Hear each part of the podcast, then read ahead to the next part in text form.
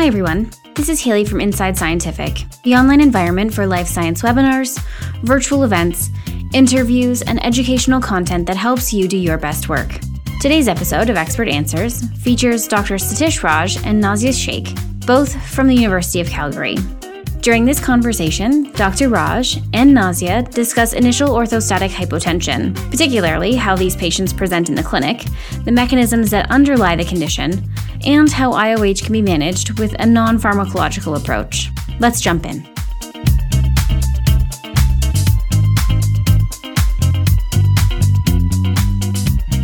First up, is this really a problem? Doesn't this just happen to everybody every once in a while?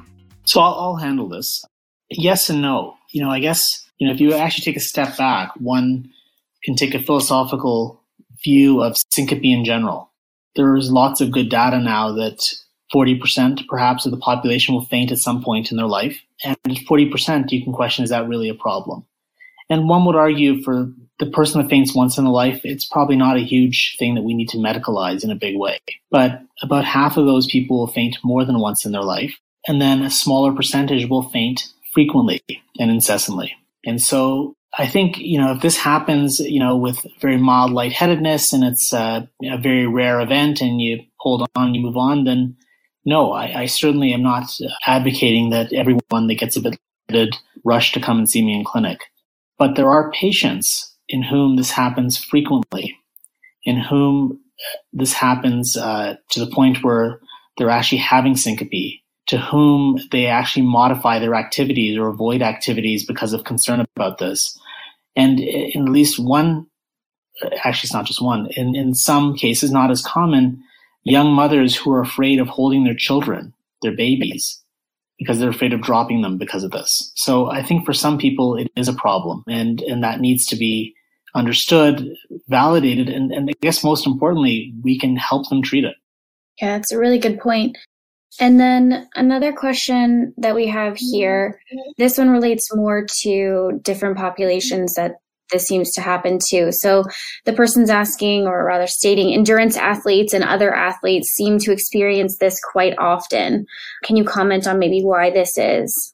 Yes, I, I, I, certainly don't have any specific data on it, but we think that the, this reaction is triggered, you know, with the initial large muscle activation, with thigh muscle activation, and a sudden shift in blood flow. And I suspect that highly trained athletes uh, probably are able to shift blood to these large muscles that they be using, you know, in their in their sport more efficiently than than I would but that's purely speculation. There, there are brilliant exercise physiologists that study those athletes in detail, and I haven't done so. Okay. Another question here. Do you ever measure respiration during orthostatic testing? Not routinely, and, and perhaps we should more. I mean, I think we we are getting more interested in issues around hyperventilation. Julian Stewart has done some nice work pointing out that that this might be an issue. Okay. Can IOH be used as a proxy marker of sympathetic tone? I guess in a way, yes. So the reason that IOH is transient and it recovers on its own is because it's usually occurring in people who are otherwise healthy. So generally their autonomic system is intact. If, for example, someone's blood pressure didn't recover, there could be a, a, number of reasons for it. And one of them could be that their sympathetic activity isn't increasing, but it doesn't necessarily mean that it doesn't necessarily tell us for sure that it's the sympathetic tone that's faulty. Yeah. Have you noticed any sex differences in the prevalence of OH? And is this consistent across subtypes? You've mentioned that IOH is often more common in young people, so there's clearly some age differences here. For IOH specifically, at least for our study, we weren't able to study any males, but we did find that over 90% of the volunteers that we had were female, but we would have to look into the males as well to see if there's sex differences specifically in IOH. Wonderful. Yeah, I don't, I don't know um, if there's brilliant data on this. I mean, so I was going to say from our clinic, I, I, think there's probably a slight female predominance, but but it's certainly not as highly skewed as some disorders like postural tachycardia syndrome. We definitely see this in, in males. It definitely skews more to younger folks that are often otherwise quite healthy than, than older folks. Right. Another question here. You've not said anything about fluid status. Surely this is also relevant? I guess I'll handle this. I wasn't sure if Nazia wanted to jump in. So we we didn't formally assess fluid status. I will say in terms of our treatment approaches, because of our clinic in general and the disorders we see, I'm a big fan of good hydration, perhaps excessive hydration in general. But I must say, in terms of the treatment approach for these patients, I push that a lot less than some of these maneuvers that Nazia was speaking about. I don't know that there's data on whether the hydration status, what direct effect that has. Yeah, we didn't look into that in our study, but, and I haven't found anything in literature for IOH specifically, but it's been suggested that it could be a possibility, but on that for IOH. Okay. Nazia, you mentioned something about the VOS rating system. Can you briefly explain a little bit more about what this is? Yeah, so it's an orthostatic symptoms rating. So what happens is when the patients stand up, we ask them to rate a, um, nine different symptoms on a scale from zero to 10. So zero being they don't experience symptoms at all, 10 being they experience it the most. So yeah, it's just, it's a good indicator of the burden of symptoms that they're experiencing after each stand. Perfect. Thank you so much for that clarification. I think so. So we've got a nice comment here. Very nice presentation. Um, followed by the question, is this a condition that can go away by time? So can a patient grow out of this? And is it similar to, well, I guess you've already mentioned this, that it's similar to POTS where it affects mostly females, but can people grow out of, grow out of this? Yeah. So again, in literature, it, it's typically, it typically occurs in young adults. So it does seem to go away as people grow age. And then it does re, reappear in the elderly patients. So we haven't looked into elderly patients. Yeah, it does seem to go away after some time. Perfect.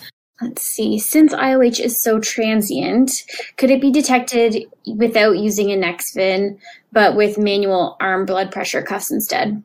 there is a paper that was, I think, published in like about 2015 that did look into trying to diagnose it with the manual arm blood pressure cuff. And they found that they could do it if they pre-inflated the cuff. But again, it's, it's so transient that you could sometimes be missing it if you, you were using a manual arm blood pressure cuff. So I think the finger, finger blood pressure or the continuous beat to beat would be the best way to diagnose it, aside from the history taking that Dr. Marsh mentioned. Yeah, I mean, I think if you want if you want the physiology, if you want to prove that the pressure dropped beyond a certain threshold, you need continuous beat to beat blood pressure. Presumably non-invasively, in theory, an art line would work, although the patients probably won't come back to see you ever again. But the history is fairly typical, and uh, when patients get that history, um, we'll often advise, even if we don't have rigorous hemodynamic documentation. Okay. Which sensor based technique is used in these clinical investigations? And did you use any IR based sensors? Yeah, so I assume you're referring to near infrared, and, and the answer is no. We didn't use that. I, I think Nazia didn't show the data and, and, may still be playing with it, but we, we did have, I believe, transcranial Doppler. But, but obviously, most of the data that we presented was from ECG and from the continuous blood pressure. There, there is a recent paper looking at sort of NIRS with a similar stand maneuver for a slightly different purpose. And as that technology becomes more ubiquitous, uh, there may be interesting findings there as well with what's going on with the front part of your brain oxygenation. Okay. Do patients with IOH experience symptoms every day, every stand, every few days, or less? Can some days be worse than others? So I would say it differs from patient to patient and day to day. Some people experience it maybe like a couple times a week or a couple times a month, whereas other people may experience it almost every time that they stand up. So it can definitely differ between patients. And even within patients, some days can be worse than others. Sure. And I imagine this probably would cause some, some challenges in clinic for sure. Mm-hmm. Is there a moderate or strong correlation between IOH and vasovagal responses? I haven't quite looked into that, so I'm not now, sure. do you want to share your one experience? Oh, I guess like so I, one I time I don't have how good the correlation is, but they well go ahead, Nazia. I guess like the participant who fainted during our study or yeah, so so I mean there is there is definitely an overlap, right? So these I, the presence of IOH doesn't preclude vasovagal syncope and, and doesn't preclude POTS, but it's a different presentation. In Nazia's study, there's actually someone that did have a vasovagal episode during her study, which she enjoyed greatly. but I'm not sure I'm not sure that it's an enriched population. Right. So there's overlap. It's not exclusionary, but I, I don't know that the vast majority, I don't think the vast majority have necessarily vasovagal syncope of, of any frequency. Okay, next question here. What is the severity of IOH in type 2 diabetes patients? I can't say I, I can't say that I've ever looked into that or come across that. But we did have one patient who did have diabetes as well in our study. But beyond that, I couldn't say. Yeah, I'm trying to think um, if, if maybe this... we've had patients with oh, IOH with type with type. I'm trying to think if we've had patients sort of clinically with type two diabetes. And I think it's possible. I think it's less common for two reasons. One, patients with type 2 diabetes often are a bit older. They're often sort of, you know, getting into middle age or older where this is a bit less common. And, and the, the specific pathology that I expect more, be more concerned about is, is the classical orthostatic hypotension, specifically neurogenic orthostatic hypotension in the diabetic patient. Okay. Do you have any experience or can share any outcomes with COVID 19 patients and IOH? Yeah, we're, we're starting to see more Sorry. COVID patients with autonomic and orthostatic complaints in general. I'd say I've seen a lot more with POTS like presentation and, and orthostatic intolerance that's not just transient. We are very soon to embark on a study to try to look at how frequent these different disorders including IOH, including classical OH, including sort of the orthostatic tachycardia that would meet criteria for POTS are in some of these COVID, so-called long haul COVID patients. Okay. What about maybe you can comment on any modifications that you could make to the testing protocol. So this person is asked how to test patients with spinal cord injury who cannot stand. Is it possible to modify the, the testing protocol? No, I was just going to say that, like, the main, I guess, reflex of IOH is that it's a large muscle activation reflex in, in the lower body. So if they're unable to perform that, you wouldn't get the rapid vasodilation that occurs from the act of standing in, in a spinal cord injury patient. I mean, I would add two things. One, uh, spinal cord injury patients are certainly prone to orthostatic hypotension, but it would be a much more, I expect it to be much more the classical orthostatic hypotension, where the problem isn't a transient reflex, but the problem is the nerve connections themselves providing, I guess, being unable to provide sort of adequate vasoconstriction. And I'd leave it. Okay. I'd leave it at that, except to say one more thing, and that is that if the patients don't have symptoms, it becomes a non-issue. Right. Do you ever see orthostatic hypoten- hypotension as part of a syndrome similar to POTS? Yeah, I think I think Dr. Raj can speak on this more, but he does get a lot of people in for POTS who actually have IOH. And there was also a study that looked into how common it is for patients with POTS to have IOH and vice versa. And it is quite common actually for people to have both.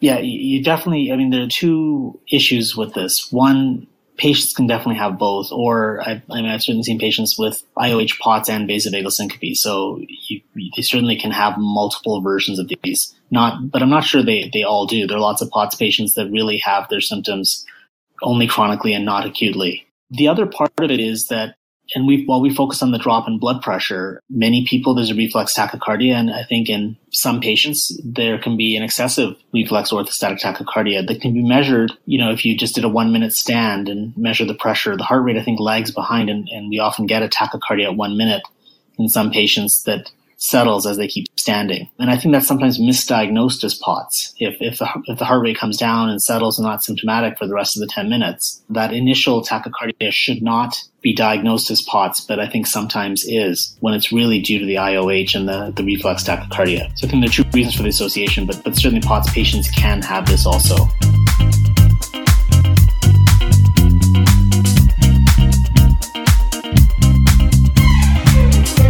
We hope you enjoyed this episode of Expert Answers and that you will tune into future episodes where researchers just like you answer questions about their work, offer tips, tricks, and best practices, but most of all, share science. Don't forget to subscribe.